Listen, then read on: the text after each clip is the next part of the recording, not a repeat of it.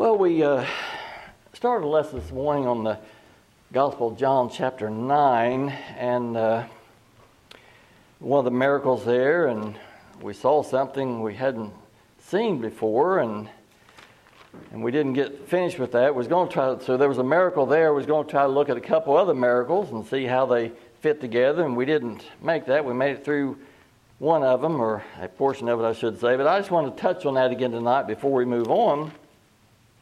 Gospel John chapter 9. And uh, you're familiar with this, where the man was born blind, and uh, the Lord uh, uh, opened his eyes, had a particular way that he opened his eyes.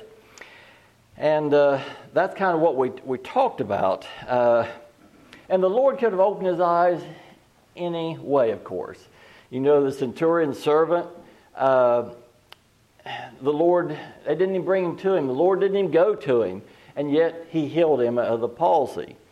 So here we see the Lord healing this man that was born blind in this particular way, putting mud in his eyes.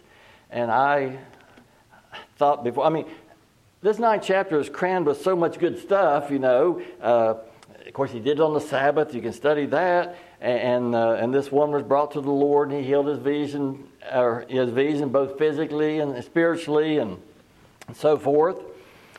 But uh, I thought, boy, he rubbed mud in his eyes. That, you know, you get a little piece of dirt in your eye, and how so he rubbed mud in his eye, and I, I again I didn't know the significance of that. But you know, there, there's a reason, uh, and it's it's for our learning and our admonition. It says that the uh, that the uh, works of God should be made manifest in him. So that's the reason for it. Again, he could have healed him anyway, but he went through this process. And uh, we, we talked about that process this morning, and uh, I said, why? Why mud? You know, was there something special about the mud? Some kind of minerals in it, or uh, or did the mud in there and they rubbed it and that scrubbed some scale off his eyes? Why? Why mud? And we looked. It says it says that he uh, spit on the ground, made clay, rubbed in his eyes. So we looked at the ground, and I won't have time to go into that tonight. But the ground, this is not. Well, we won't go into it. But it's interesting when you study this ground. This particular Greek word was only used two times in the scriptures. Now, you may see ground in English several other times, but this is only used two times. And very interesting there. It's impassable, chasm, vacant, gap. Uh, so that's the ground there. So there wasn't anything special about the ground. In fact, it would be kind of a negative thing. There's not anything good about that ground that would, would open his eyes. Well, then we're what we're left. What are we left with? Spit. And uh, so, was there some kind of special makeup about his saliva, you know? Well, we don't have anything to tell us that, of course. But the key, to me, the key to the understanding is that what's the significance of spit? He could have done anyway. Out of the mouth of the Lord. Man doesn't live by bread alone, but by every word that proceedeth out of the mouth of God. So the significance to me of the spit was out of the mouth of the Lord. So we, we looked at that and uh, we saw his, uh, he received his sight, but his sight was a little bit progressive. First, he's, they said, Well, you know, how did you get your sight? Well, a man called Jesus. And then you see the progression that his eyesight got a little better, or his, his spiritual eyesight got a little better. And finally, oh yeah, I believe. And he worshiped, I believe the Son of God, and he worshiped him. So his eyesight was got progressively uh, better, and we, and we, saw that. We also notice and uh, that he was sent to the pool of Siloam, which means sent, but he was told to wash. And we didn't take much time on that, and we won't again tonight, but I do want to read on that in Ephesians chapter 5, and then we'll try to go on to our next miracle. Uh, Ephesians chapter 5 simply says, that he talking about his church, uh, 5, 25, 26, uh, talking about the church, that he gave himself for it, that he might sanctify and cleanse it with the washing of the water by the word. Where does his word come from? Out of the mouth of the Lord. That's what comes out of the mouth of the Lord. So we, we looked at that, and of course, other scriptures as well. But uh, so the Lord had this complete healing physical eyesight, yes, spiritual eyesight, certainly he did. He could have done it anyway. He could have just said, see. Or he could have, didn't even have to be there. He could have done it from another town. Or he didn't have to be blind to begin with, but he was made blind that the works of God might be manifest in him. I didn't mention it this morning. Of course, we focus on that miracle, as we should, but also when his spiritual eyesight was healed, the works of God was manifest in him. Not just that he could see, but then, yeah, this is the Son of God. And then he worshiped him and he preached him. So the works of God was manifest in him. So then we talked we wanted to go to another account, another miracle. Uh, has to do with spit. Uh, and that's in, in Mark chapter 8. And I'm leaving a lot out of John 9, of course. But Mark chapter 8, and we see this here. And again, the Lord could have healed this man anyway. It, it could have just, uh, again, he could have just said, well, see. Uh, but he had it done this way for our learning and our admonition. So let's see, I said Mark, and I'm still in John. So let's go back to Mark chapter 8. And uh, verse 22.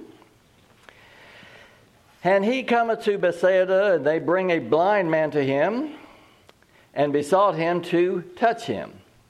And he took the blind man by the hand and led him out of the town. And when he had spit on his eyes and put his hands upon him, he asked him if he saw anything. And he looked up and said, I see men like trees walking. After that, he put his hands uh, again upon his eyes and made him look up and he was restored and saw every man clearly. So, in uh, verse 23 there, so he took that blind man, he took him out of the town, there's significance to that as well, and said, uh, he spit his eyes, again, out of the mouth of the Lord, he spit in his eyes, and uh, said, uh, put his hands upon him and he asked if he saw anything. So he took this man who was blind, put spit in his eyes, didn't mention the, the dust this time, but nevertheless, out of the mouth of the Lord. And he says, You see anything? And verse 24 says, And he looked upon and said, I see men like trees walking. And uh, we ask is the Lord going to leave him with this type of vision? That wouldn't be complete uh, vision restored. Yeah, he sees something, but he wasn't seeing correctly. He said, I see men walking like trees. And I believe the significance of that, and, and we were all there one time. And we can see most of the religious world is still there. How they see man. They see man, big man, walking like trees, big in power, big in might, uh, big in significance, big in importance. They uh, really lift up and glorify. They see man really as as something. And that's what he saw here at this time. And it says uh, uh, he looked uh, says he looked up and said, "I see men like trees walking." This is the way I picture. He was blind and everything. I figure he was looking down at the dust, the dirt, mud, the earth. And when he looked up, I just picture him looking up out like this. I see men And boy, what I see in man is he's like trees. He's powerful and mighty and, and important and so forth and so on. That's what I see. But the Lord didn't leave him with that vision. So we look at verse 25. After that, he put his hands again upon his eyes and made him look up.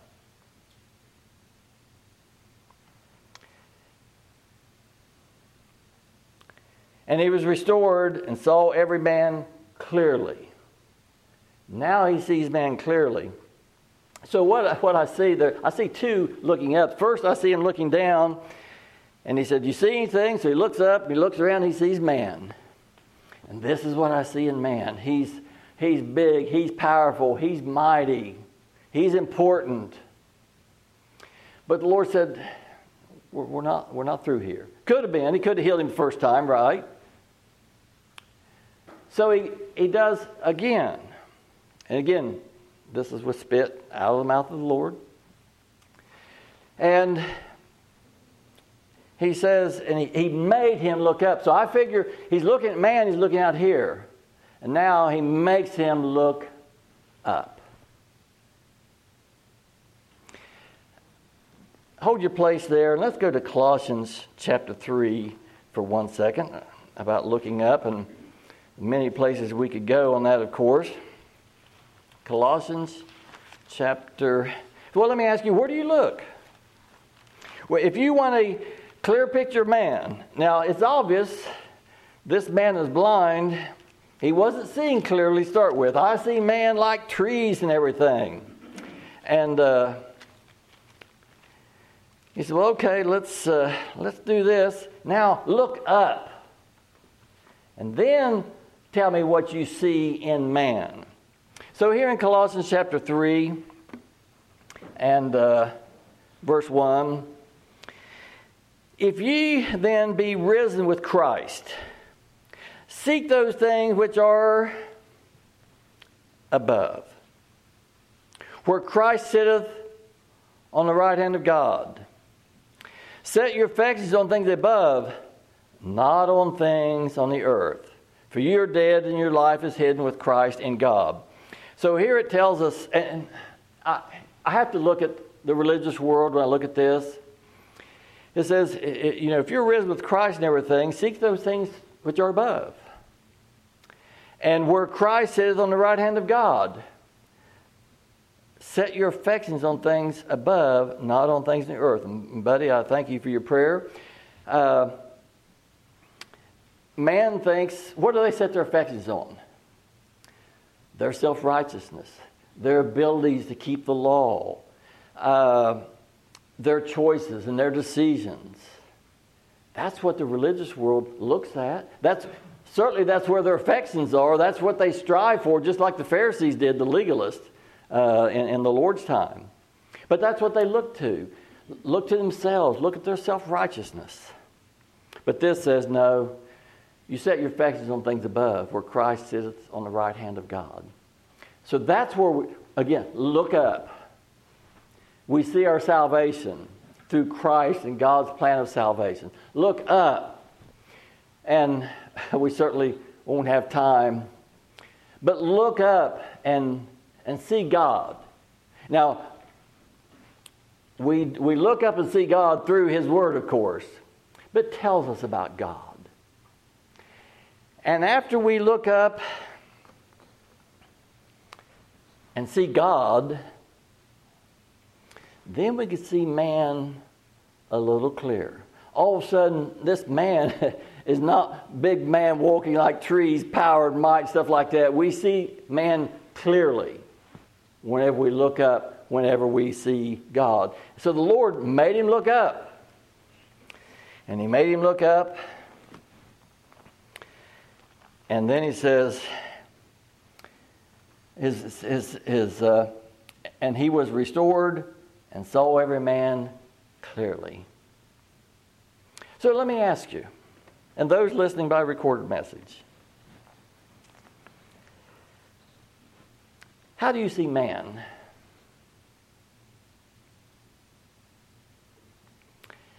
maybe a better question or a little more personal question how do you see yourself?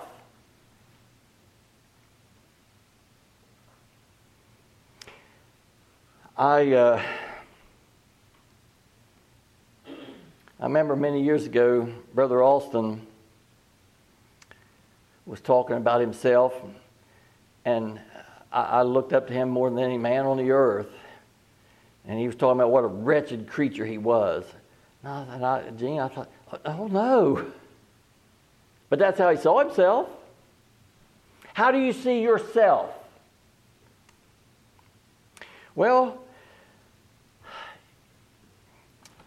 hold your place here in, uh, well, let's just go to 2 Corinthians chapter 10. This is how you don't want to see yourself. 2 Corinthians chapter 10. This is how most people, uh, I've heard people, they don't know if they're going to make it to heaven or not, but they'll look at somebody else or look at a preacher. Well, if he makes it, I'm going to, surely going to make it. So you may see yourself better than me, but boy, that doesn't lift you up very high. that doesn't lift you up very high at all. So in uh, 2 Corinthians chapter 10 and verse 12. For we dare not make ourselves of the number or compare ourselves with some that commend themselves. But they measure themselves by themselves and comparing themselves among themselves. So you say, well, how do you see yourself? Well, if I compare myself with you, I'm looking pretty good. If I compare myself with John Doe, I'm looking pretty good. Don't, don't be of that number. The religious world does. But they're still looking at what? Are they looking up? No, they're still, still looking out there. It says, don't compare yourself. And then, well, I think verse 13 goes on. But we will not boast of things without our measure but according to the measure of the rule which God has distributed to us, a measure to reach even unto you. What kind of a rule or ruler has God distributed among us that we might measure ourselves? What's this every word that proceeds out of his mouth, and you have, have part of it here with you. That's how we measure ourselves.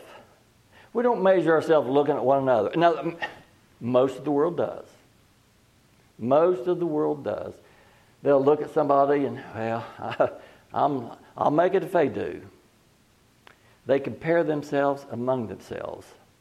And that's what that man, when his first vision came, well, how do you see? I see men like trees, mighty and powerful. In fact, that's how I see myself. But it says, don't, don't be that number. There's a, that's a big number. That's a big number as We look at the religious world that they compare themselves among themselves. And they think, another scripture, see, is it there? It says, uh, think more highly of themselves than they ought to. I thought that was along there too. But anyway, think more highly of themselves than they ought to. Well, how highly should we think of ourselves? Well, if you compare yourself among yourself, you might think pretty highly. But look up. How do you see yourself? I can say, How do you see man? This guy, or this one that was born blind, how do you see man? Well, I see him like trees, walking, men like walking like trees, powerful, mighty. The Lord made him look up. And then he saw man clearly. So, how do you see yourself? How do you see man?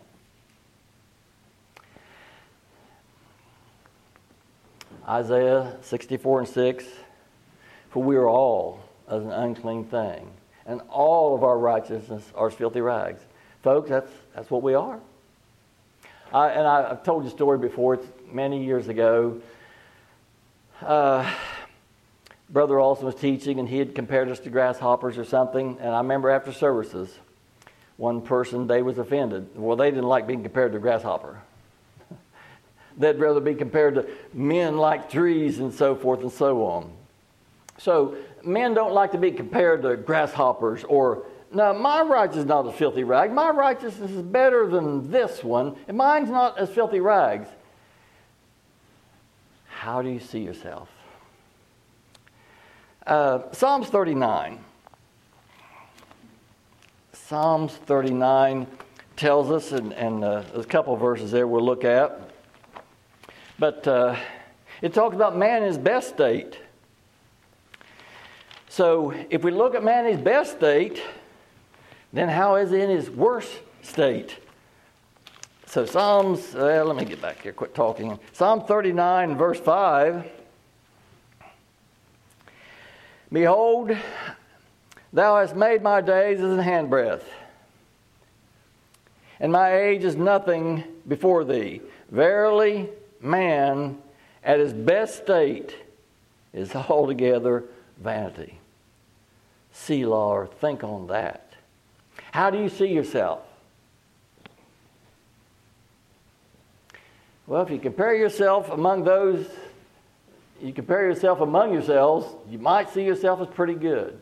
You might see man, you might see, well, I'm above these other people. I walk like trees. I'm powerful and mighty. But this says man in his best state is altogether vanity. What are you in your worst state? Well, we won't even go there. I don't think we need to, do we?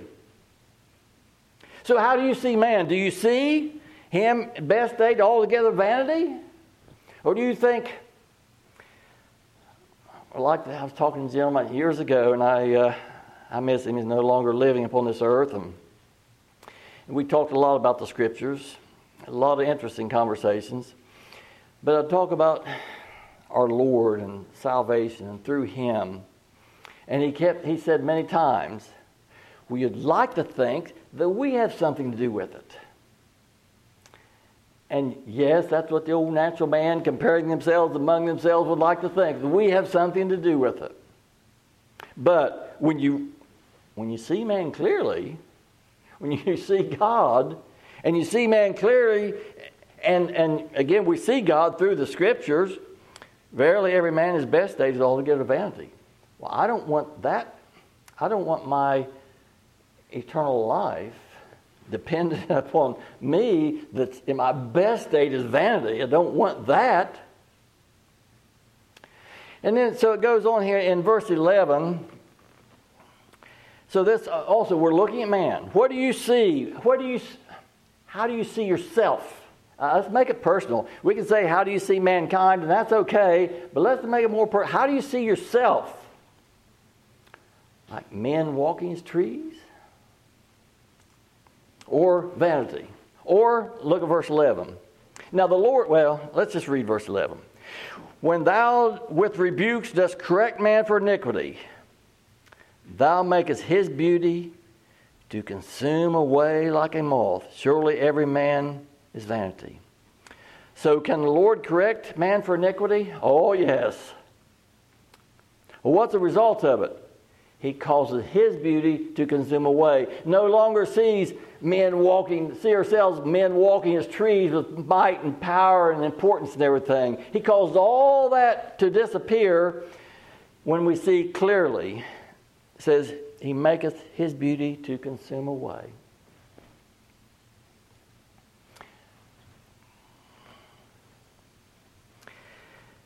Don't we see that in uh, Daniel, uh, Nebuchadnezzar? Boy, Nebuchadnezzar, how did he see himself? We know the dream, the dream, you know, there was, he had a dream, Daniel interpreted a dream.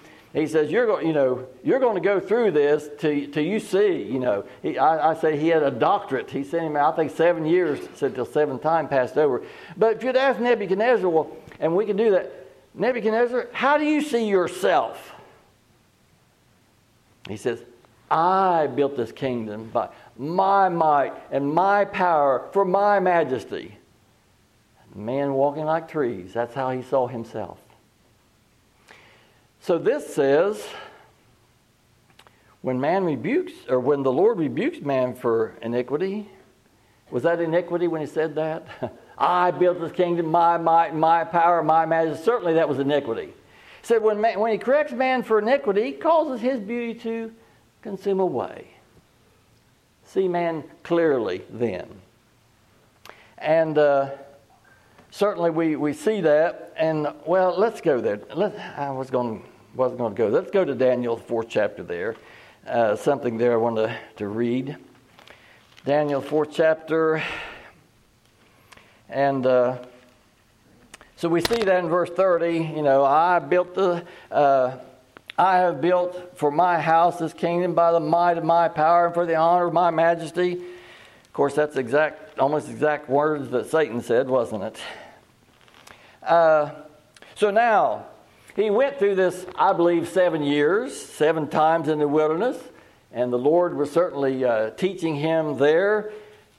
Won't go into that, but uh, he certainly taught him there. And uh, in verse 34. Now, before in verse 30, uh, he, uh, he saw men, he saw himself like trees, men walking like trees, mighty and so forth. But in the, uh, in the 34th verse, and at the end of the days, I, Nebuchadnezzar, what? Lifted up mine eyes into heaven.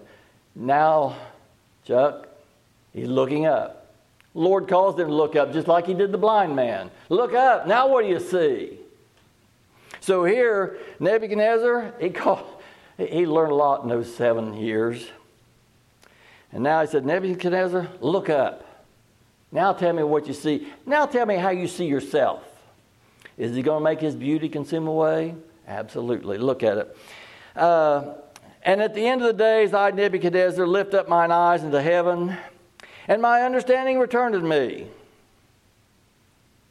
He saw man clearly now. He saw himself clearly now. And I blessed the Most High.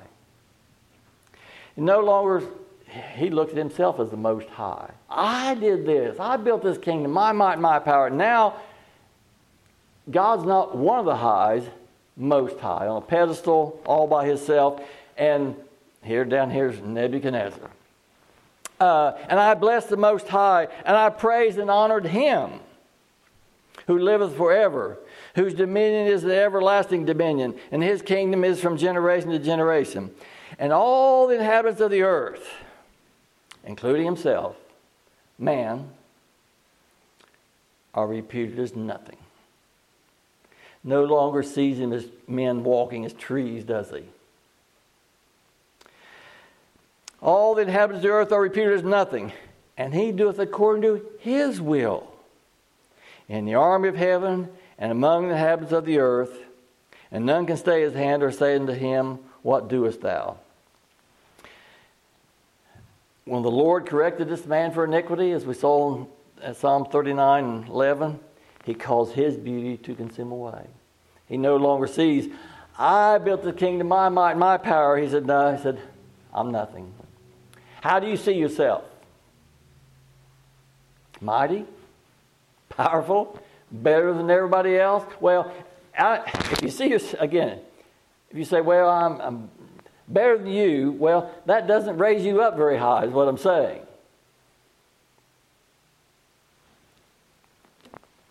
Don't compare yourselves among yourselves. Don't be that number. There's a big number out there that's exactly what they do but don't be that number according to what the scripture tells us. So, when uh, causes beauty to consume away, uh, and well, also here in Daniel we see a uh, Daniel sees a vision of the Lord. We won't go there; it's in the tenth chapter. So when Daniel saw, or uh, uh, when Daniel then Daniel saw a vision of the Lord. What was the effects of that? Now, our lesson, were, uh, one of our points is we look up. The Lord made him look up. Nebuchadnezzar looked up to see the Lord. Now tell me what you think of yourself. Well, Daniel showed a vision of the Lord, and he says, And I retained no strength. He didn't see himself as trees, men walking like trees, might and power. I retained no strength. That's how we should see ourselves. If we look up, you compare ourselves to ourselves, yeah, you may make yourself look pretty good, but look up. Uh, let's go to Philippians chapter 3 for a moment. We see certainly Paul had a change in, in vision, didn't he? And we're not even going to where the Lord, uh, he was blind and, and blinded him and uh, sent him to Ananias and so forth. We talked about that briefly this morning. But Philippians chapter 3. So we're going to see uh, Paul when he was Saul of Tarsus. And in verse 3, he says, Well, for we, we are the circumcision who worship God in the Spirit and rejoice in Christ Jesus and have no confidence in the flesh. But now he, he goes backwards a little bit. He said, Though I might also have confidence in the flesh, if any other man thinketh that he has reason for which he might trust in the flesh, I more. So what he's saying, if I compare myself among myself, I got more reason than all of you. And then he tells us what the reasons were in verse 5 circumcised the eighth day of the stock of Israel, of the tribe of Benjamin, Hebrew of the Hebrews, touching the law of Pharisee. You know, the Pharisees, they dedicated their life to the law and reading the law and understanding the law and so forth, applying the law. He says in verse 6 concerning zeal, persecuting the church, touching righteousness, which is in the law, blameless.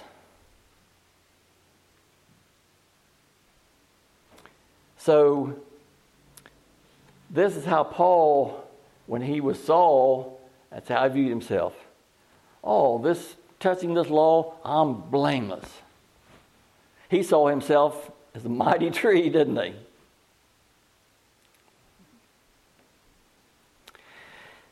But uh, did the Lord correct him of his iniquity? Did he rebuke him for iniquity? Did he cause his beauty to consume away? Absolutely. Verse 7 But what things were gained to me, I count loss for Christ. Now, there are people that compare themselves among themselves. Oh, I'm better than him. And I, have told you before, I, it still rings in my ears. This lady one time, she says, Well, I'm above reproach. And uh, so she had great gain in her mind, didn't she? I'm above reproach. I'm like trees walking like men. I'm above reproach.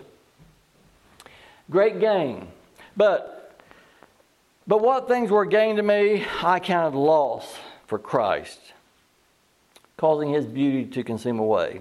Yea, doubtless, and I count all things but loss for the excellency of the knowledge of Christ Jesus my Lord, for whom I have suffered the loss of all things, and do count them but dung, manure, refuge, that I may win Christ.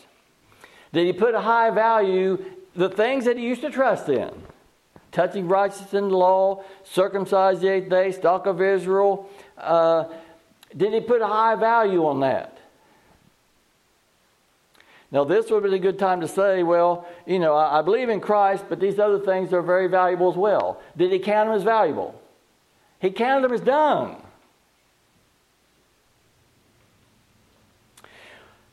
What things were gained to me, I counted loss for Christ, yea, doubtless, and I count all things but loss for the excellency of the knowledge of Christ Jesus my Lord, for whom I suffered loss of all things, and do count them but refuge, that I may win Christ and be found in him, not having mine own righteousness, which is of the law but that which is through the faith of Christ, the righteousness which is of God by faith. And of course, the faith is, is His uh, that He gives to us as well. So, did the Lord cause His iniquity or His beauty to consume away? Absolutely. He didn't trust in any of that anymore. He didn't compare Himself among themselves anymore. He looked up. He said, I count all that as loss. Uh, well, let's see.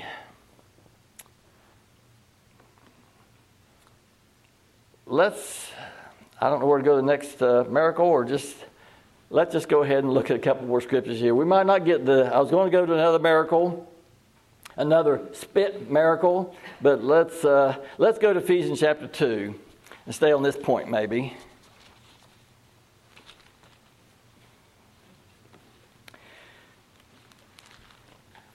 Ephesians chapter 2. So, how do you see man? How do you see yourself? Has he caused your beauty? Has he rebuked you and caused your beauty to consume away? Or do you still see man? Do you still see yourself walking as trees, as might and as power? Uh, Ephesians 2 and, and uh,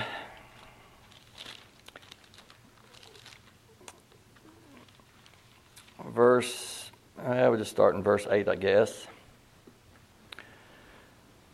For by grace are you saved through faith, and that not of yourselves, it is the gift of God, not of works, lest any man should boast. For we are his workmanship, created in Christ Jesus unto good works, which God hath before ordained that we should walk in them. Is there anything here that glorifies man? Man would be, we could say, we could boast, and yeah, I did this and I did that, and like man walking like trees, powerful and mighty, and so forth. Not a thing, is there? When you look up, when God makes us, or when the Lord makes us look up, then we see we're saved by grace. That's not of ourselves. It's a gift of God. So we don't, it calls, it calls our, and that's why the religious world hates us so much. They can't stand their beauty to consume away. They want something to cling to, something to beautify man, as we talked about some false gods uh, a few weeks ago. They take a tree and cut it down, or a stove and, car- and carve it and, uh, and beautify it and overlay it with gold and silver and everything. And, uh, and then fall down before it and say, Save me. Well, that's what they do to mankind. They look at us, look at themselves. Well, if you're going to get to heaven, we hear it all the time. You turn over a new leaf, do the best you can, choose God, go to an altar, pray through.